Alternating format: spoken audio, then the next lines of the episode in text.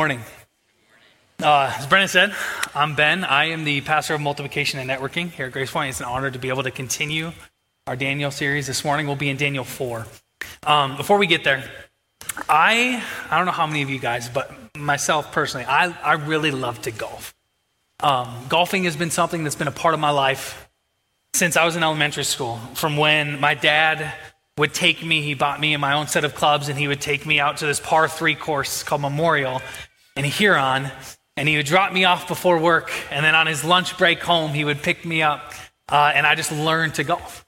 And I learned to just hack it around and swing as hard as I can, because that's what I wanted to do as a, as a 10 year old, um, was try to hit the ball just as stinking hard as I could. And so I learned that. And so I've been golfing my whole life. Did, did team golf in high school. Uh, in college, golfed a ton. Got married, had kids, golf lessoned a little bit, but I'm so passionate. I love to do it. And I say that because golf, for some reason, and being on the golf course, are some, I have some of the most humbling moments and experiences I can have as a human being. If you know golf, if you've been golfing, you know this. This is true. Um, I, I, again, I really like golf. I'm not great at it by any means, but I can tend to hit the ball really far sometimes. Uh, in Watertown, uh, a course up there called Cattail Crossings, there's about three drivable par fours. And what that means is that these three holes are anywhere from like 280 yards to 320 yards. And sometimes on a good day, I can drive that far and hit the hole in one shot. And so when, when we get to these holes that I think are drivable, there's a couple here in Brookings. If the wind's right, we can get it, but that's a different thing. Where if I'm golfing with some, with some friends and there's people that are in front of us, I will, in pride, because I can hit the ball far sometimes, say, I'm just going to wait to hit because I don't want to hurt them. The reality is like, I'm, I'm, I'm going to hit him because I'm this good at golf. Like, that's what I think in my head. So we wait, right? Everyone else drives, everyone else hits their ball, and we wait, and I'm waiting for them to get off the, get, get off the green. And I go and I get ready, and, and, I, and I get in my stance, the ball is down. I am, I am as confident as I could be and I get ready, and without fail, more often than not, I go back and I swing, and it's a chunk, and I hit it 10 feet, and I duck hook it left, or I slice it in the way right, or I hit it up in the air, and it's the worst drive of the entire God people I'm golfing with. And it's really humbling because I asked them to wait. I said, we're just going to wait until these people get off. Or it's if I'm in a tournament and I'm on a scramble team, it's like you get up to hole one and there's a bunch of people just watching, right? And, sometimes it's nerves, but because I tend to be a prideful person in my arrogance, like I'm going to be like, I'm going to show them how far I can hit this stinking ball. And so, like, in that, I get up and these people are watching. I'm excited and I'm thinking more about what they think of my shot in my golf game than what I'm supposed to do. Same thing duck hook it left, chunk it right. Being on the golf course, as much as I love it, has brought me some of the most humiliating, humbling moments as a human being. And I say that because when we enter into Daniel 4, what we get is the story of a king who writes a letter to his enti- all of the people that he oversees, his entire dominion, the people he rules in every nation, tongue, wherever they're at. He who, the king Nebuchadnezzar, whom he oversees, he writes this letter in Daniel 4. This is him, his story. And this story that he wants to tell all of the people that serve him, all of the people that are underneath him, is a story of humility. He doesn't pick the one where he sees Shadrach, Meshach, and Abednego literally get saved from a fire.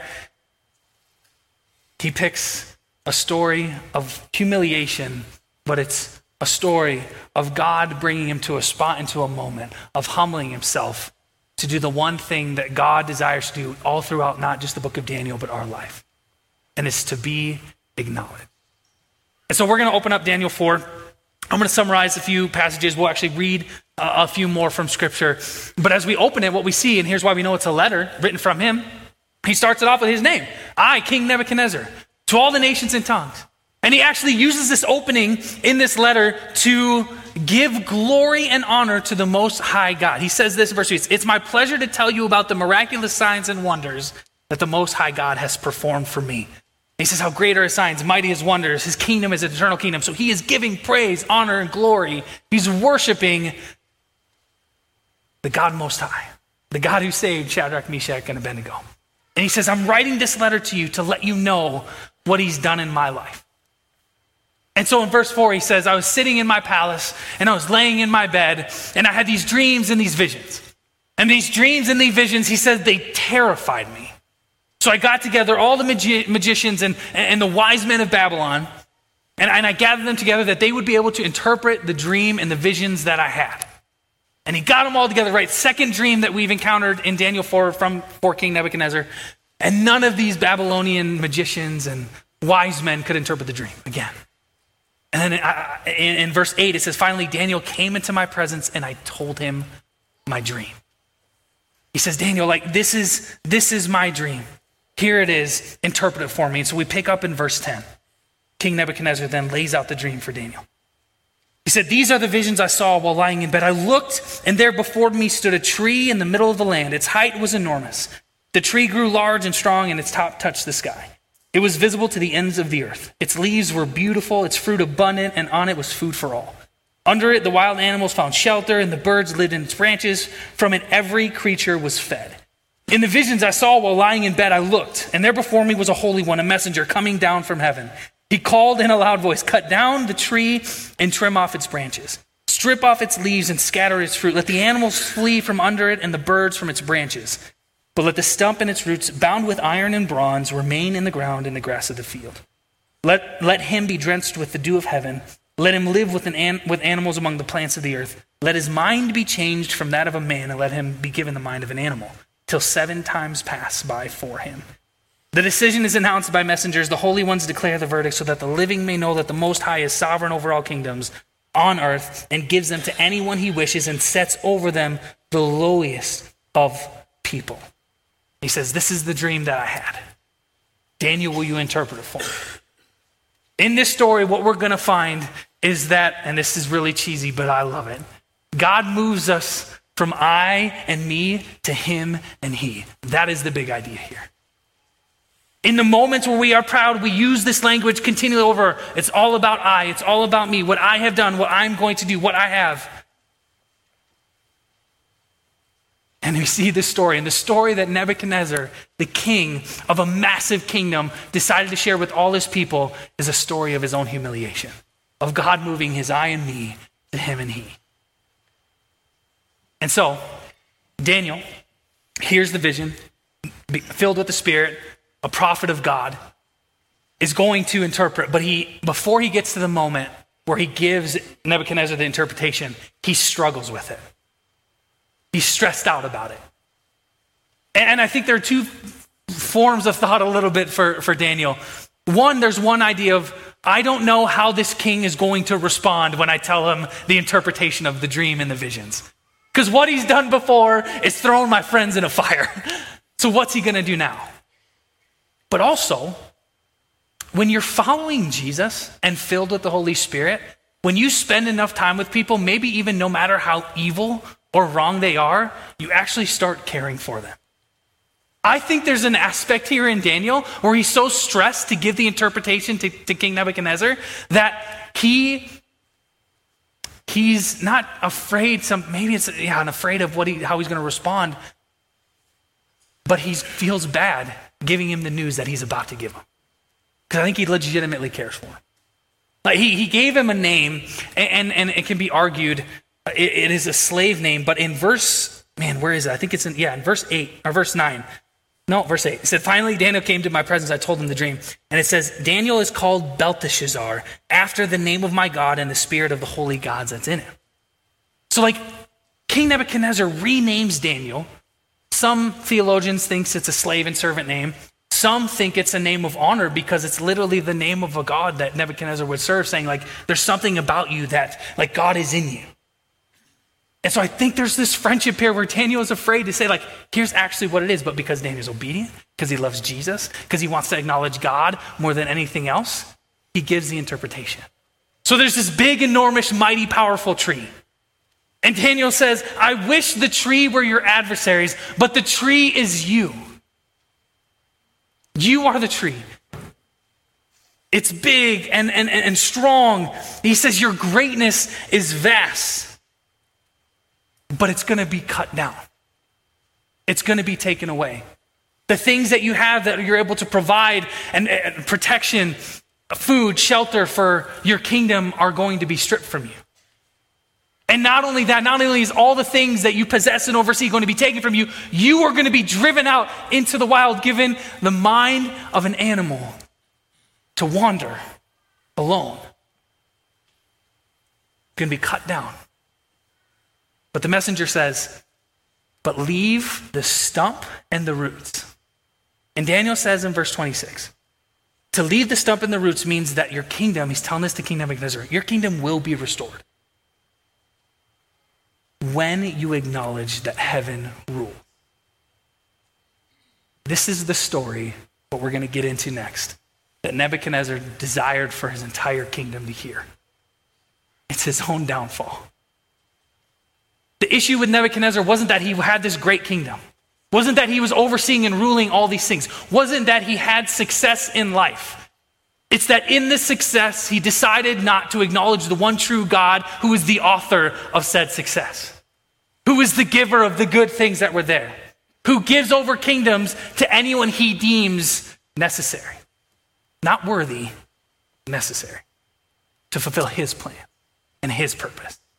So success is not the bad thing. It's all throughout Daniel. What we're going to continue to run to is this reality where King Nebuchadnezzar did not acknowledge that heaven ruled that what he had and what he'd been given was authored by God. What we'll go through is, I think, three just basic steps of what it looks like when God basically makes humble the prideful. And so the first step is this is the king is high and mighty. So we jump down to verse 29, and what we're going to see here is how the king, in his own pridefulness, in his own selfishness, makes himself high and mighty. Verse 29 12 months later, as the king was walking on the roof of the royal palace of Babylon, he said, Is not this the great Babylon I have built as the royal residence by my mighty power and for the glory of my majesty? The king is high and mighty. Everything he has, he, he, he grasps and owns and is in control of and has dominion over because of his power. For what? His majesty. A lot of I language. A lot of me language. It's all about him, what he's done. Belief that he did it all. He's the reason for his success. His pride. He's standing over, he's on the roof of a mighty, massive palace. And he sees everything he owns, and he can't even see actually everything he owns. But he knows what he has dominion over, what he's been given authority over. He says, Look what I've done. Look what I've done. That's pride. A couple years ago, we went through a, a, sermon series about the vices and virtues, the seven deadly sins. And Pastor Steve Norby defined pride as this. So pride is the swelling of the heart filled with self-importance and a desire to be more than we were created to be. So it's a swelling of the heart, and the swelling of the heart, that's not the bad thing. What's bad is when the swelling of the heart points inward, making you bigger and greater than you ought to be. When you have a desire to be that which you were not created to be. This happened in the garden, the Garden of Eden, right? Or Garden of Gethsemane, excuse me. The, the Satan comes to Eve, and what he tempts her with is to live into a reality and, in a circumstance where she is going to become greater than she ought to be. He says, Eat the fruit from the tree of the knowledge of good and evil, and you will be like God. You will know the things of God. We were not created to know the things of God because we were not God. Pride is the sin in self absorption, in self importance, points us, leads us, forces us to desire to be that, to be more than we were created to be. The sin of pride is manifested when we think we cannot be wrong. When we become condescending and rude to others, when we boast or seek attention, it's an over concern with appearances. It's being consumed with our own agenda. It's assuming what we have taken has not been given. So it's just the swelling of self. I, me, for myself. And when that happens, when we are prideful, it leads to a couple things. One, it leads to arrogance. And this is the simple one, right? We know this. Prideful people are consumed with self. We know this is easy to understand. It's in Steve's definition. Um, me and my wife are celebrating 13 years of marriage in eight days. I'm super pumped about it. Thank you. I'm, I'm excited, ecstatic. On our honeymoon, we were in Mexico, and the place that we were staying had a mini golf course. Like I said, I really enjoy golf. And so I was like, hey, we should go, let's go mini golfing. It'll be fun. We, she is, she, my wife is a dermatology PA, so the sun is the devil to her um, to some degree. And so anything we could do that could get us into some shade and not be in the sun all the time, she's, she's super for. Uh, and so it's like we went mini golfing and it was awesome and we started. And because I'm such a great golfer, you already know, I don't even have to tell the story. I decided to be really generous and say, man, you know what, babe, I love you. We're, we're four days into marriage. I'm going to give you one stroke a hole to make it fair. Because uh, what was coming out was this, what I deceived myself into thinking I'm just being really nice, trying to make it even, trying to be fair about it. I'm obviously a better golfer than her. She's never golfed in her life. I equated real golf with mini golf, they're not the same thing. Also, um, mini golf for me and my wife, like I learned very quickly, it's not about competition, it's about fun. Um, and it's actually become a really cool tradition where anytime we go on vacation, we'll try to find a mini golf course and we have fun. We don't compete. Um, and so I gave her one stroke a hole. So I gave her 18 strokes over these 18 holes of mini golf. She ended up beating me by two if you don't count the 18 strokes that I gave her. She actually beat me by 20. And it was very humbling and it was very great. And my arrogance and self importance and selfishness got in the way of what could have been. It almost ruined our honeymoon because I was so selfish and prideful about it. Like, I was so, I still hear about it from time to time, but I want to think I've become more of a humble person. Maybe not. Um, but it's just my, my pride got in the way. We get consumed with ourselves. And so, in situations, in any aspect of life, we, we try to create these moments and these, these, these, these things, these, these circumstances where we're kind of controlling not just the narrative, but the outcome. And so, for me, it's like, yeah, I wanted to win, but I thought, look, oh, this will be fair. And that's not what it was about. I was just so arrogant and consumed with myself. The second thing that pride leads to is ignorance. Prideful people forget the creator who provides and stay focused on the, possess- on the creation they possess. We forget. Our arrogance, because we're so consumed with self, leads to ignorance, and we forget about the creator who is good. How James says, every good and perfect gift is what is from above. And we stay focused in our ignorance on the things that we have, on the circumstances we're in, on the things that we can control. Tim Keller, who is a pastor who just passed away recently, says that pride fails to look upward. It refuses to let God take his proper role in our life. We want to be our own saviors and lords. This is what Nebuchadnezzar thought he was. We want to run our own life, earn our own self worth, decide what's right and wrong, and be noticed for it. The sin of pride has that lingering effect of wanting others to notice us and hold us in high regard because that is how we hold ourselves. It may be that we do the right things, but we want to be known for it. And not just known, but seen, not even just as the one who's done the right thing or has the right thing or, or whatever, but as the creator, even to a degree is we put ourselves in the position of God. That's what pride leads to, which comes in the second point. Second, the king is humbled by God. Verses 31 through uh, 33 says this. Even as the words were on his lips, a voice came from heaven. This is what is uh, decreed for you. King Nebuchadnezzar, your royal authority has been taken from you. You will be driven away from people and will live with wild animals. You will eat grass like the ox. Seven times will pass for you until you acknowledge that the Most High is sovereign over all kingdoms on earth and gives them to anyone he wishes. Immediately, what had been said about Nebuchadnezzar was fulfilled. He was driven away from people and ate grass like the ox. His body was drenched with the dew of heaven until his hair grew like the feathers of an eagle and his nails like the claws of a bird. So the king is high and mighty, and then we get into this process now where the, where the king is humbled by God.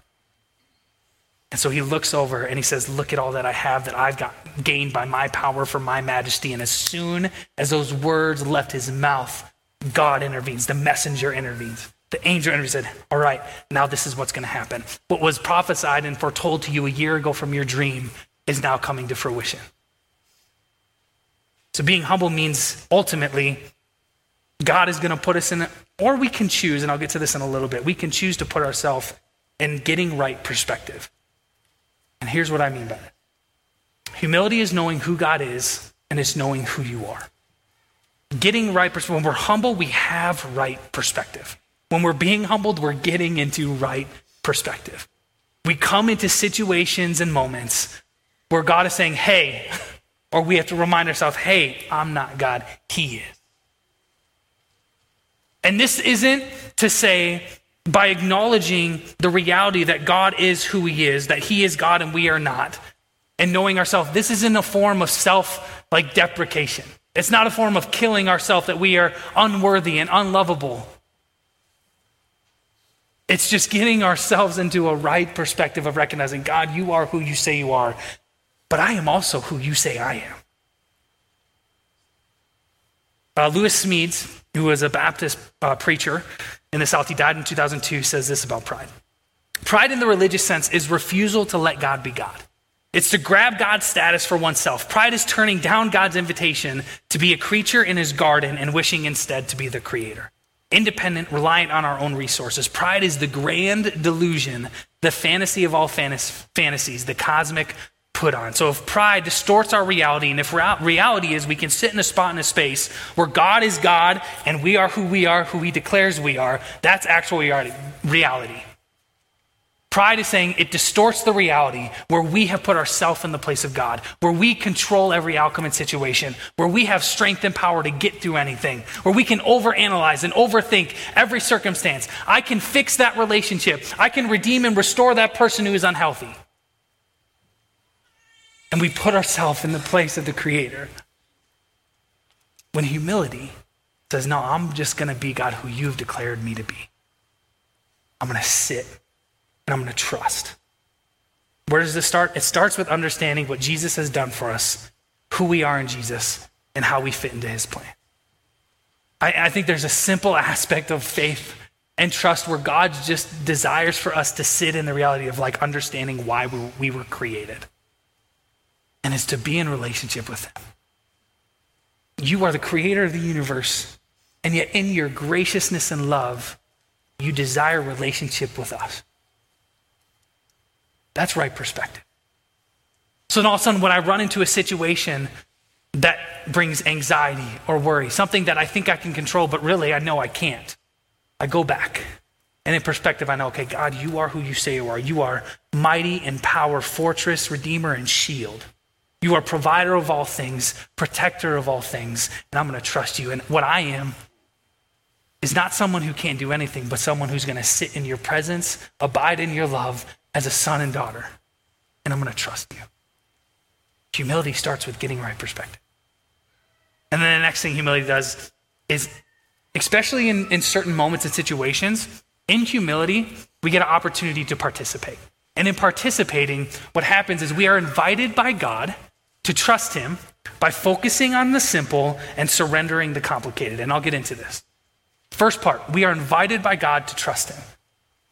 The last three chapters are filled with moments in Daniel where God is intervening in King Nebuchadnezzar's life, inviting him to not just acknowledge that he is God, but to trust him. And he says no to it. Look at just last week.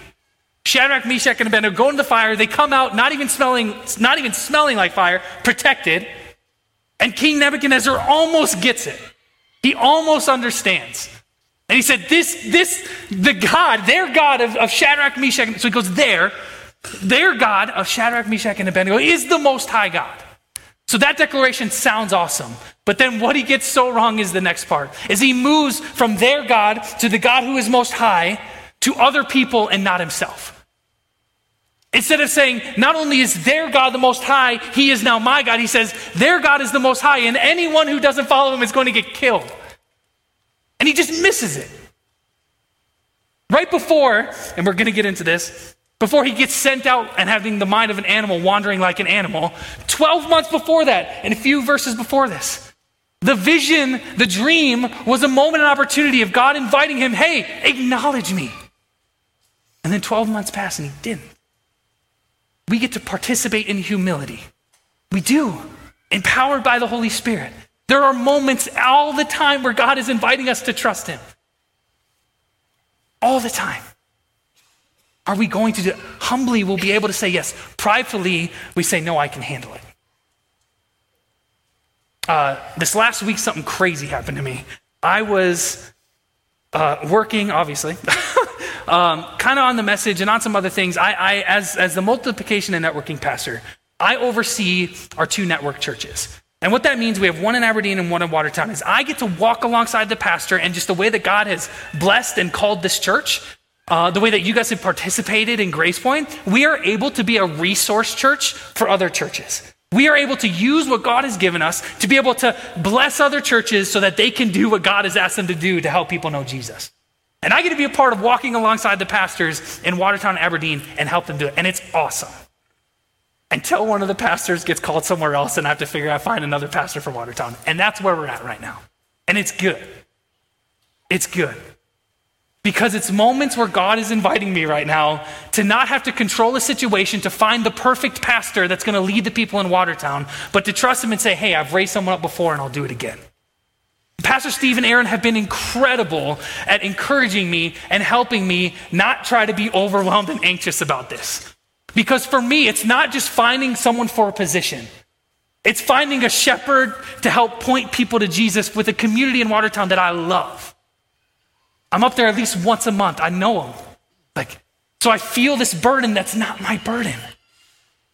And so instead of focusing on the simple in this situation and surrendering the complicated, what, what focusing on the simple would be is to do what Pastor Aaron and Steve do really, really well. What they're encouraging me to do is to sit and say, We know, God, that you've continued to raise up people to, to be in positions that people would get to know you, Jesus. You've done it with Jeff, you're going to do it again. That's what we're going to pray. It doesn't mean we're not diligent and intentional when we get resumes and read them through, but keeping it simple would just be God, help us be faithful with who you're raising up to put in a place that you control. Making it complicated, which apparently I've been doing the last month and a half, and I'll tell you why, is I'll go through every resume and try to find the perfect characteristic, characteristics and personality and gifting that I think are going to fit perfectly with the, with the community of Watertown and who they are and the church that's there. And I overcomplicate it. And in my pride and selfishness, what I'm doing in that is I'm saying, I can find the right person perfectly that's going to fit there so you can do, God, what you're. I'm telling God what He's going to do based off the person I pick. That's making things. Com- we do this in our relationships, we do this in work, we do this to ourselves. And because I wasn't recognizing that was happening, because I was still praying, God, raise up. But I didn't surrender the complicated. What happened is on Wednesday, and Thursday, I had to be in bed for a day and a half because I was overwhelming my mental capacity and thinking about it so much. Thinking about what I thought I could control that I couldn't. That God literally, like, hit, forced me to hit a brick wall. That I had to stop, slow down, take a nap, sleep, so that I couldn't think about it anymore. And I, and I woke up Thursday, I was in bed, and I woke up, and it was like, I was trying to, I'm, I also like to process and think that every, we can learn something from everything. Maybe not, but like that's how my mind works. And so on Friday, I meet with my accountability partner and, and, and one of my best friends, and we talk about life. And I, I, I leave his house, and I, after just talking about the situation, I get this clarity of man, I was just working so hard and focusing on the complicated of trying to find the right person. God forced me into a situation where I had to slow down, stop, and trust. I feel better. But if I don't continue to surrender the complicated things of life and circumstances and focus on the simple of just praying and trusting God, I'm going to get to that spot again. And God will be gracious and humble me again because that's what He does. Not, it's discipline, but it's good because it's for my good to help me become more like Jesus and for His glory. We run into this stuff all the time. He, how, so, man, how did this happen with King Nebuchadnezzar? In verse 16, the dream and vision said, the angel and the messenger said, You're going to get a mind of an animal. And the animal that God decided to give uh, the mind of King Nebuchadnezzar to, to King Nebuchadnezzar was that of an ox. Now, I don't know what you guys know or don't know about ox. Oxen. I feel like me and this cat would be like really good friends. Carefree, my tongue's probably out more than I want it to be, shaggy red hair, just like we, we would get along. But oxen, I said oxes last service, and my wife came and said, That's not the right grammar. I was like, Thanks, babe. Oxen, when they're not like trapped, are diligent, dependable creatures. They're patient, they can be stubborn, but who can't be? But the thing they are most is they're grazers. As I was reading the scripture, I thought, okay, you gave him an animal. I'm, I'm starting to think through, there's a reason you gave him the mind of an ox, not a bear or a lion who could go find their own food, who can protect themselves, an ox. Who, as a grazer, had to go where the food was. Without even thinking about it, had to trust the provider to provide the things and very simple needs of life. To survive, where the water is, I'm going to go and just, I'm going to walk and without, again, animals don't do this, but I'm going to trust that where I go, I'm going to go where the grass, grass is growing. I'm going to be led and drink where the water's at. Without thinking about it, they're trusting in the Creator to provide for them. God had to put King Nebuchadnezzar into a space and place where he had to trust without even thinking about it. Again, he had many opportunity to say yes to the invitation, to trust him, and to acknowledge him. But in not doing it, God humbles him and gives him the mind of an ox that immediately we can think, oh, humiliating, terrible, but gets him into a position to have to trust, to have to just trust and rely on the provider for the basic needs of life. And then the next thing happens is that the king honors God. God is honored by the king. He says, I'm grazing as a wild animal. And when the time passes, which some argue the seven times passing is seven years, other theologians argue it's not that long. But enough time had passed where all of a sudden King Nebuchadnezzar looked up to the heavens and his sanity was restored. This idea of honoring God, uh, of getting back to a place of humility, has to start with our eyes up towards heaven, not in towards ourselves. And so he looks up, sanity restored. And here's what he says. He says, At the end of the time, I raised my eye toward heaven and my sanity was restored. Then I praised the Most High. I honored and glorified him who lives forever says his dominion is an eternal dominion. His kingdom endures from generation to generation. All the peoples of the earth are regarded as nothing. He does as he pleases with the powers of heaven and the peoples of the earth. No one can hold back his hand or say to him, What have you done? And he says, At the same time, my sanity was restored, my honor and splendor were returned for, to me for the glory of my kingdom. My advisors and nobles sought me out, and I was restored to my throne and became even greater than before. And in that verse, it's not Nebuchadnezzar saying, Look what I have done, look what is mine. He's saying this is the reality and circumstance what happened because the next verse he says this. He says, Now I, Nebuchadnezzar, not you guys should, not look who their God is. Now I praise and exalt and glorify the King of heaven because everything he does is right and all his ways are just. And those who walk in pride, he is able to humble. He honors him. He was put in a position, yes, of humiliation, but humbled to have to trust God for the basic needs of life. And when he looked towards heaven and started to fix his eyes on the creator of all things, of the universe, on the ultimate provider and protector, the one who has all the power and glory and might, sanity was restored. And he was able to say, I praise God. So as the team comes up, we're gonna we're gonna finish with a, with a worship song. Um, three simple things right here. Honoring. Here's where honoring starts with. One, we gotta acknowledge that God rules. Very simple. Just a simple intellectual acknowledging, and sometimes it's enough to do just what King Nebuchadnezzar did and raise our eyes to heaven. When was the last time you just raised your eyes to heaven, acknowledging that He rules in whatever circumstance, situation you're in? It's the laying down of our arrogance and the remedying of our ignorance, acknowledging the one who is the Most High, who has all the power and glory, who is ultimate protector and provider. Second thing we do in honoring God is, is we recognize that in everything, in every circumstance, in everything that He does, He is right. And it's not just a moral right or wrong. It's a reality and a recognition that what he does, that exactly what King Nebuchadnezzar said, his dominion is over all, his ways are right, how he thinks is right. It's, it's, it's Isaiah and Jeremiah. Um, uh, his ways are not his ways, thoughts are not our thoughts. It's the reality of getting to a moment where not just what you do is right and just, it's good.